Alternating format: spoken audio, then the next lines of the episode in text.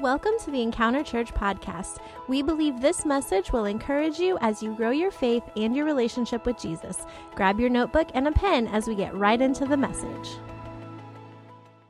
All right. Well, today we are in part four of a five week series that we're processing through uh, the part of the Godhead that oftentimes we discount, we push to the side, we throw to the kids' table, and we don't really talk about him because for some reason or another, we're not really sure how to deal with this guy. In fact, we've titled this series, Who's That? Somebody this morning told me I should have called it Who Dat. So, whatever, whichever way you want to say it, we're talking about the Holy Spirit.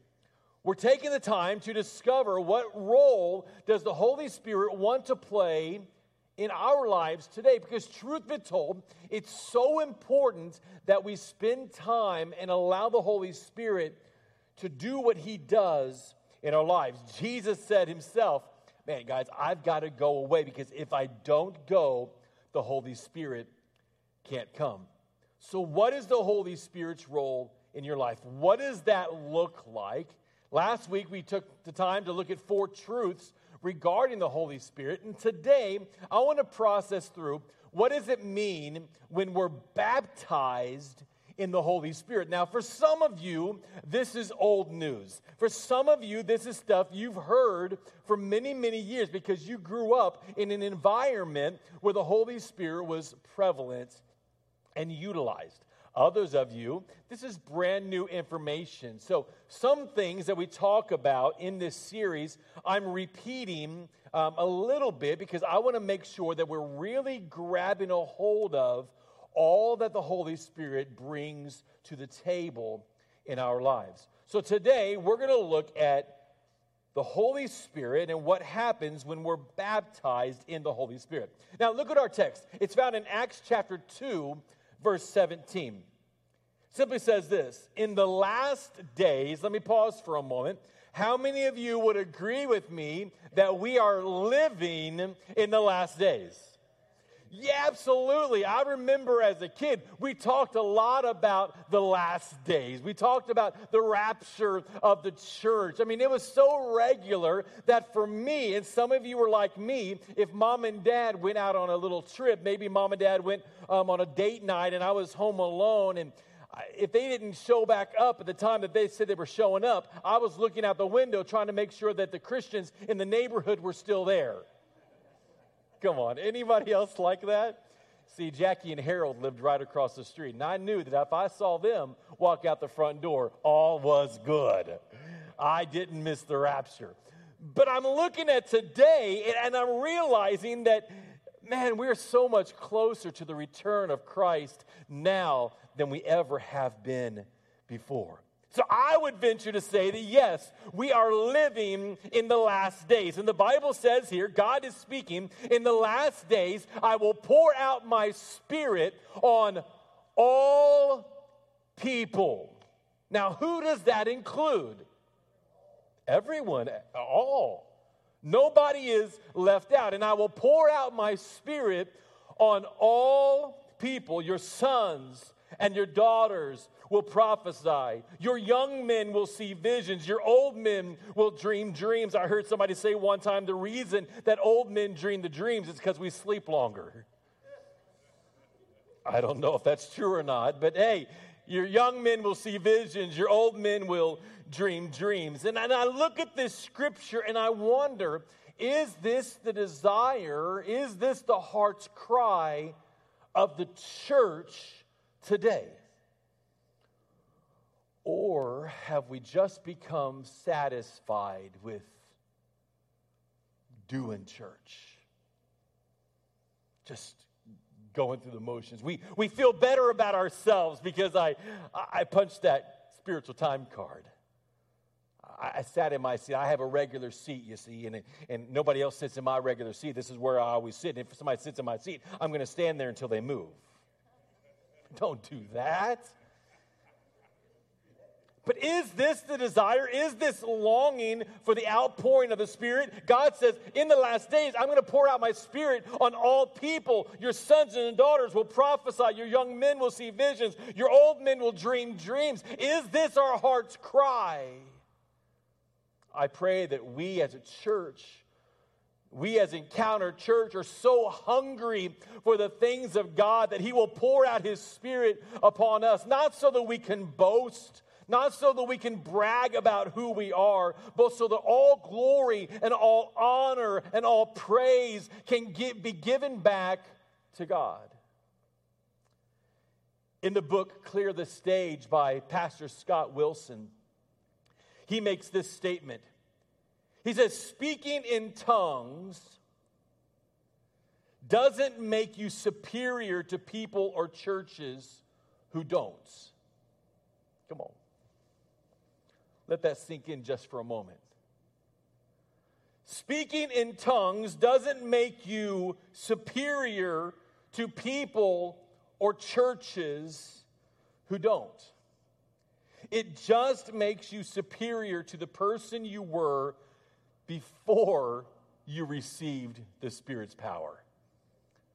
Come on, it doesn't make you some mightier or holier individual than somebody who has never been filled with the baptism of the Holy Spirit. But I'm telling you what, it makes you superior to who you used to be before you received the Holy Spirit.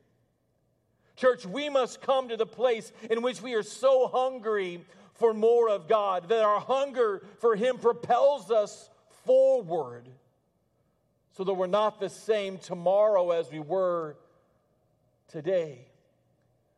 We have to so hunger for a mighty move of God's Spirit that we, we long for His presence more than we do for the, than the approval of people outside these walls. We long for an outpouring of His Spirit more than we do community events more than we do hobbies and activities. That we make His presence a priority in our lives. I fear that in today's culture, we've made our relationship with God more of a convenience thing rather than a conviction. What do I mean by that? We'll give God time as long as nothing better comes up. The Bible says in Matthew 5 6, Blessed are those who hunger and thirst for righteousness, for they will be filled. The word filled here literally means to fulfill or to satisfy a desire. So I wonder today are you filled to the capacity in which you hunger? Go on, let me ask that again. Are you filled to the capacity in which you hunger?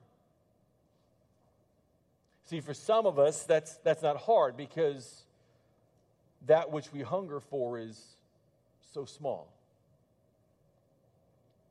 the desire that we have is, is minimal at best. So, to be filled to that capacity, it doesn't take much. But the Bible says that the capacity in which we hunger, the capacity in which we long for more of God, is in which the capacity in which He will fill us. They that hunger and thirst for righteousness will be filled. Again, in the book Clear the Stage by Pastor Scott Wilson, he makes this statement. I want to read a, a section out of the book on page 58 of the book for you.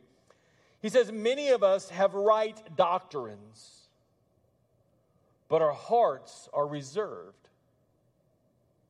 Come on, think about that. We, have got the right knowledge base, we have the right foundation that we build upon, we, we have the right details, but our hearts are reserved. We're, we're holding back. We, we kind of push back in this adventure, in this journey with God. We say we've given our whole heart to Jesus, but our prayers are routine and our praise is tepid. When you pray, are you aware that you are connecting with the one who spoke and the galaxies were flung into space? Does it amaze you that the Son of God stepped out of the splendor of heaven to set foot on earth as a servant to live and die for those that will ignore and despise him? If there's no wonder, there's no praise. If we're not amazed, we'll hold something back. If we're not stunned by the grace of God for sinners like us, we will serve half heartedly or only in order to be noticed by people.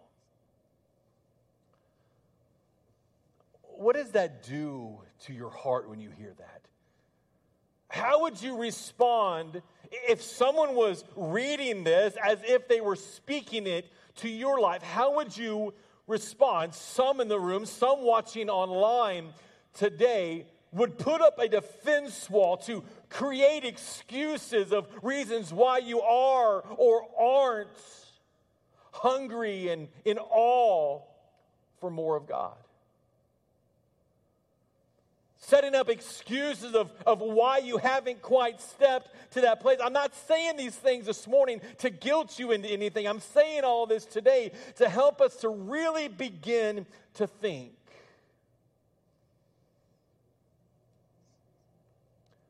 What's happening in our spiritual journey with God? Have our prayers just become routine? Is our worship not just here in the room, but when we're out by ourselves? Is our worship nothing more than spiritual karaoke? Or are we truly in awe of who God is, of what the Holy Spirit wants to do in our lives? You see, God will fill you if you want to be filled. It's as simple as that. Those that hunger for righteousness will be filled. Do we truly desire more of God than we ever have before? Or are we simply satisfied?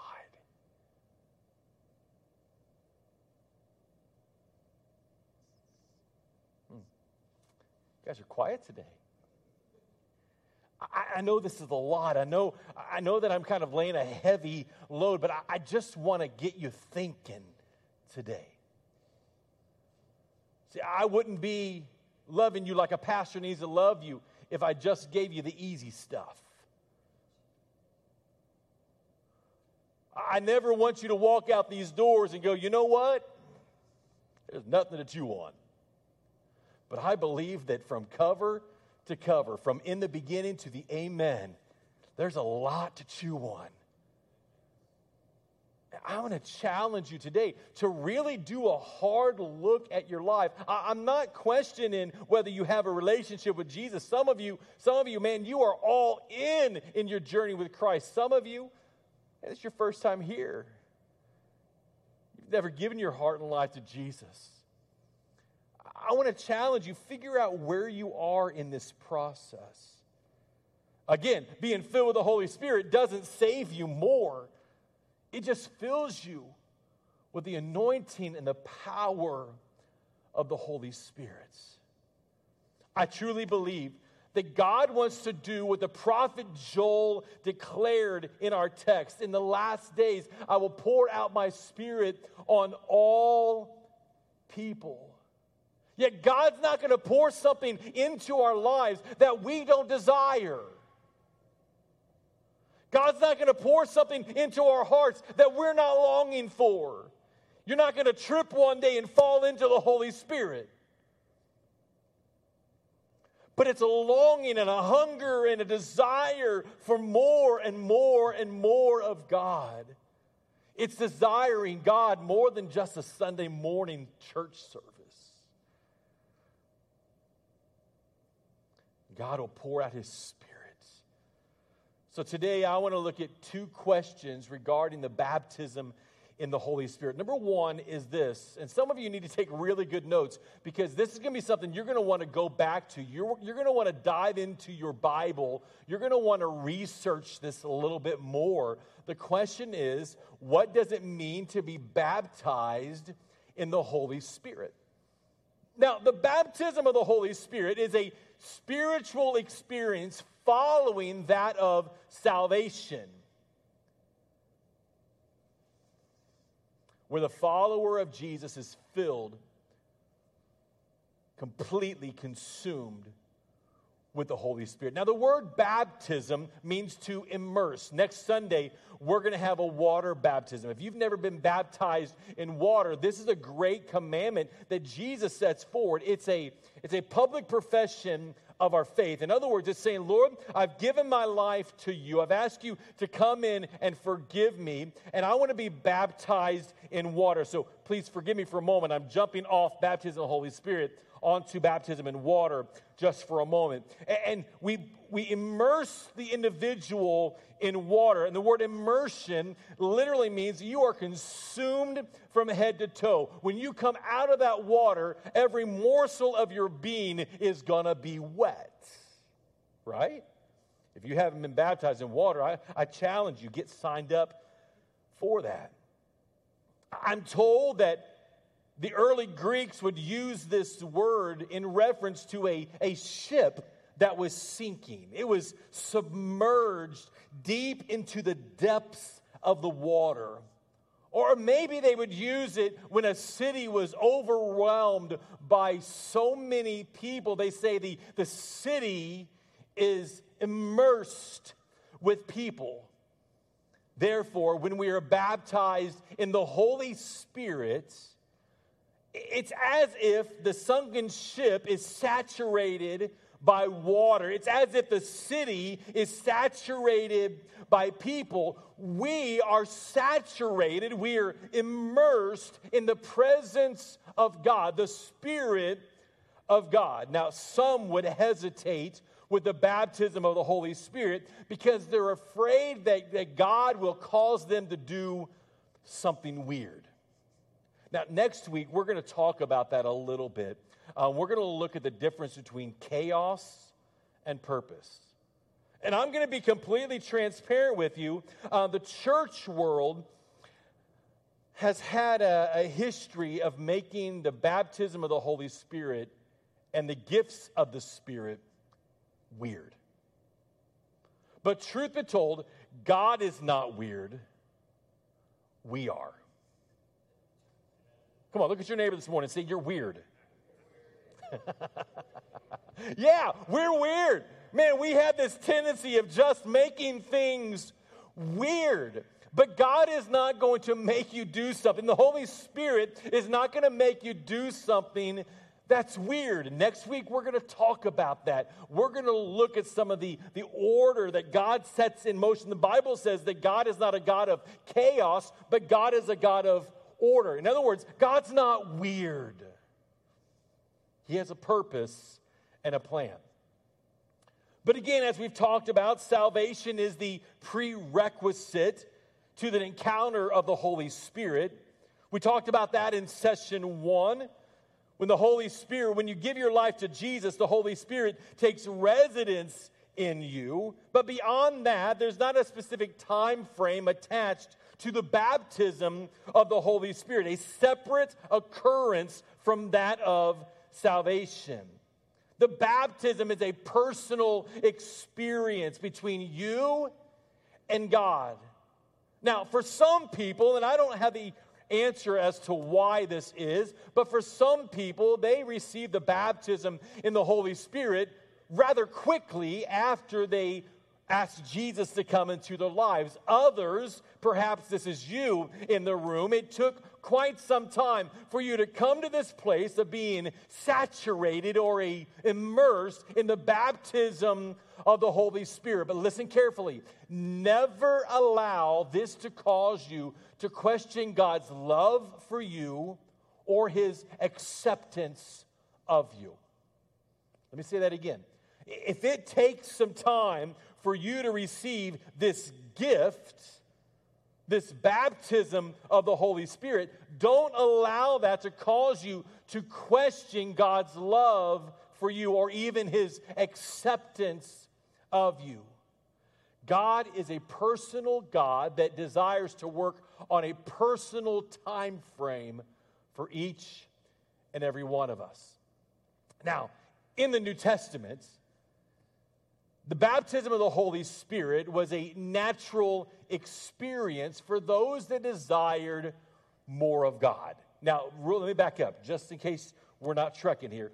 There's two sections of the Bible. There's the Old Testament, and this is all the information prior to Jesus. And then you have the New Testament, beginning with the book of Matthew, moving forward. This starts with Jesus and moves forward in progression. Okay? So in the New Testament, Jesus has come. Jesus lived 33 and, and, a half years and he died on the cross. He rose from the grave. Three days later, he gathered together with his believers. And before he ascended to heaven, several days took by or went by in this time frame. But before he ascended back to heaven, he looked at them and he made a very powerful statement. He says, Go to Jerusalem and wait. Wait for this promise that the Father is going to send to you. Wait for this advocate that the Father wants to send to you. It's vitally important, he says, that you receive the Holy Spirit. So in the early church, they saw such a, an urgency, they saw how critical it was that the early believers received the baptism of the Holy Spirit, that when news got back to the leaders of the church that somebody had given their life to Christ, they would send them to that location to have a conversation and pray with them. Take a look what it says, Acts chapter 8. When the apostles in Jerusalem heard that people in Samaria had received God's message, they sent Peter and John there. As soon as they arrived, come on, that's important. We're going to talk about that in a moment. They prayed for these new believers to receive the Holy Spirit. Well, Pastor, did they receive the Holy Spirit? Absolutely. Verse 17 says that these apostles laid hands on these new believers and they received the Holy Spirit. They were baptized in the Holy Spirit and began speaking in an unknown language. But if we go back to verse 15, we discover that these early leaders, these apostles of the church, when they heard the news, they saw such urgency to pray that the Holy Spirit consumes the new believers that they instantly went on their way. And when they arrived, they didn't take time to rest. They didn't kick their shoes off and eat a meal or even unpack their luggage. No, they began to pray for the new Christians that they would receive the Holy Spirit. So I look at this and I realize if it was vital for the early church, how much more important is it for us today? Come on. If the outpouring of the Holy Spirit was so urgent in the early church that they sent the apostles instantly to go find the new believers, to pray for them that they would receive the Holy Spirit. If that was so important then, how much more do we need the infilling of the Holy Spirit today? How much more serious should we take it? Here's our second question How do I know that I've been filled? with the Holy Spirit? How do I know? there's a, if you ever become a member of Encounter Church, there's a line on there that says, Have you been filled with the Holy Spirit? Yes or no? How do I know whether I put yes or no? What's the answer to that? Well, week one, I covered this in great detail. In fact, if you're just now jumping on this journey with us, man, you jumped in at the meat of it all. I'm going to I'm going to challenge you. Go back and listen to weeks one, two, and three because that kind of sets some foundation of where we are today.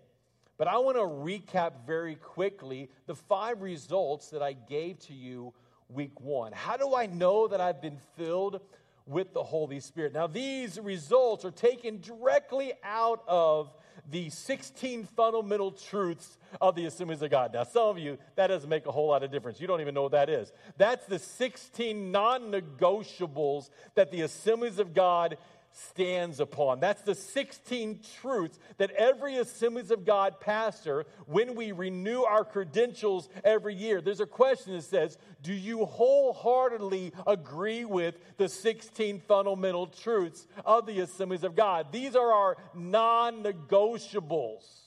So these results are taken directly from that. How do I know that I've been filled with the Holy Spirit? Result number one is this you'll have a noticeable passion for God. Yeah. A noticeable passion. What does that mean? I mean, it's, it's noticeable.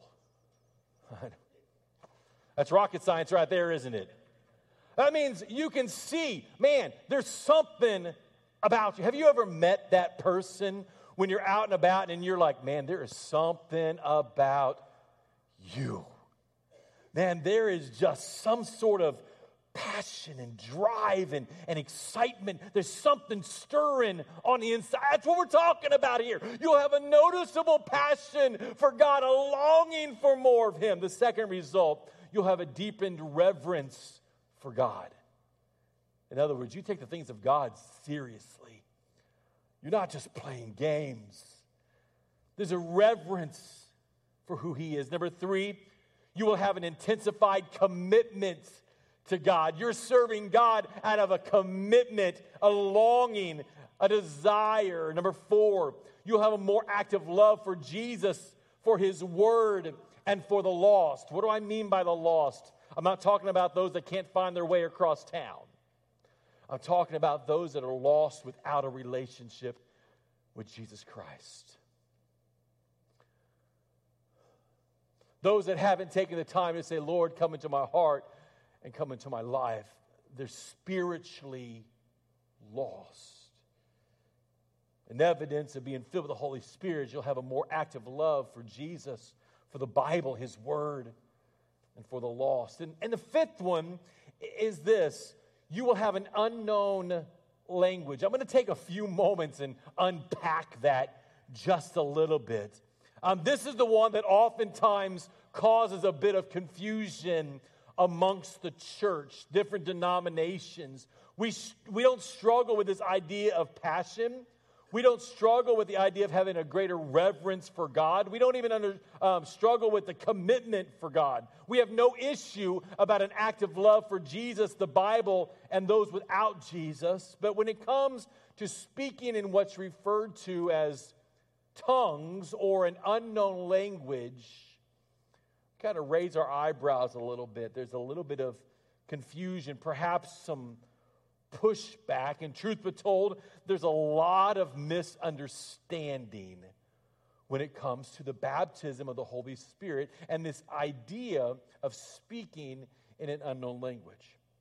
Now, it was Dr. George Wood, a former superintendent of the Assemblies of God, in other words, the former head guy for the Assemblies of God, that in his book, Living in the Spirit, made this statement if you look at the first century church, all the writers of the New Testament spoke in tongues, and the early church spoke in tongues.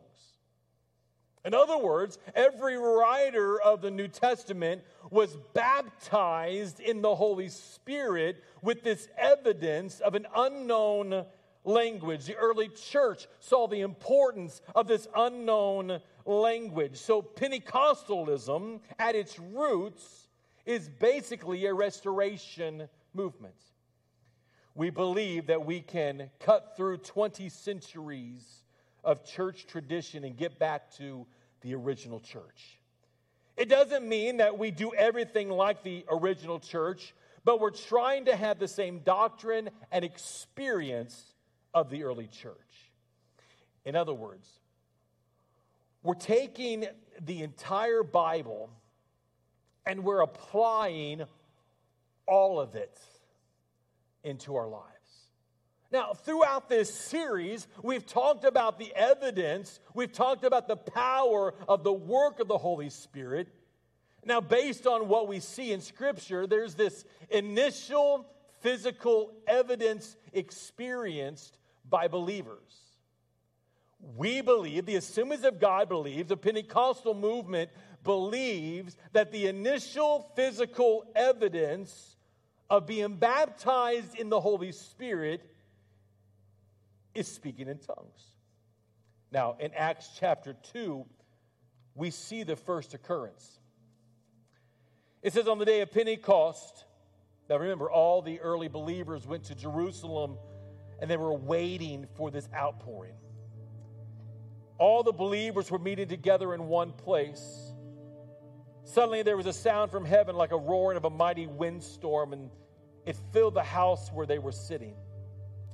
Then what looked like flames or tongues of fire appeared and settled on each of them.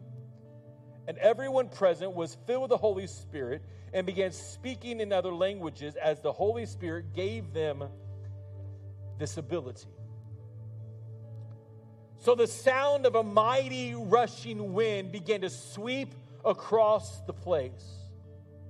What looked like flames of fire settled upon their heads, and they began speaking in an unknown language as the Spirit gave them the ability. Now, since that day, believers in the New Testament, and truth be told, believers today have experienced this physical evidence of speaking in an unknown language. It's both initial and physical. So, why don't we believe that all the original manifestations occur when we're filled? In other words, why do we believe that only speaking in tongues in an unknown language is the initial evidence? Why aren't we waiting for the sound of a mighty rushing wind? Why aren't we waiting for flames of fire to settle upon our heads? Because as you proceed through the Word of God, the only one that is repeated each and every time that someone is filled with the Holy Spirit is the initial physical evidence of speaking in this unknown language. Every other time, flames of fire didn't settle. Every other time, we didn't have a mighty windstorm blowing through. But every single time, this initial physical evidence of tongues was present. So, what do these words mean? Initial. It's the first indication of the baptism of the Holy Spirit. Physical, something that happened in a physical realm. Evidence, there's an outward sign, a manifestation that something is occurring. So we see this initial physical evidence means that when someone is baptized in the Holy Spirit, you actually see and you hear the outward indication of the experience that's going on in the physical world as they began to speak in tongues. But here's the question Why did God choose to use tongues as the evidence of being baptized in the Holy Spirit? Are you ready for the answer? I have no idea. I have no idea. We read through the Bible and it doesn't say, here's why this happens. One theory is this the tongue is the most unruly member of the body. In fact, the book of James, chapter 3, says we can't control our tongue. If we could learn how to control our tongue, man, life would be so much better. Anybody ever have problems controlling your tongue? Absolutely. So when you're baptized in the Holy Spirit, when you experience this initial physical evidence of speaking in tongues, even the, un, the most unruly member of your body shows evidence of a submission to God. Being filled with the Holy Spirit and utilizing this infilling is something that we should do ongoing. It's not a one time occurrence. When you're filled with the Holy Spirit, I challenge you use this prayer language regularly. The Bible says in Galatians 5, but I say, walk in the Spirit, and you will not gratify the desires of the flesh. We need to be continuously filled with the Spirit. Why? Because we leak. Do you leak? I do. Man, if I, if I find that I don't spend time with God, I begin to spiritually leak. And, and I feel that void in my life. I feel that, that emptiness in my life. I need the Holy Spirit on a regular basis.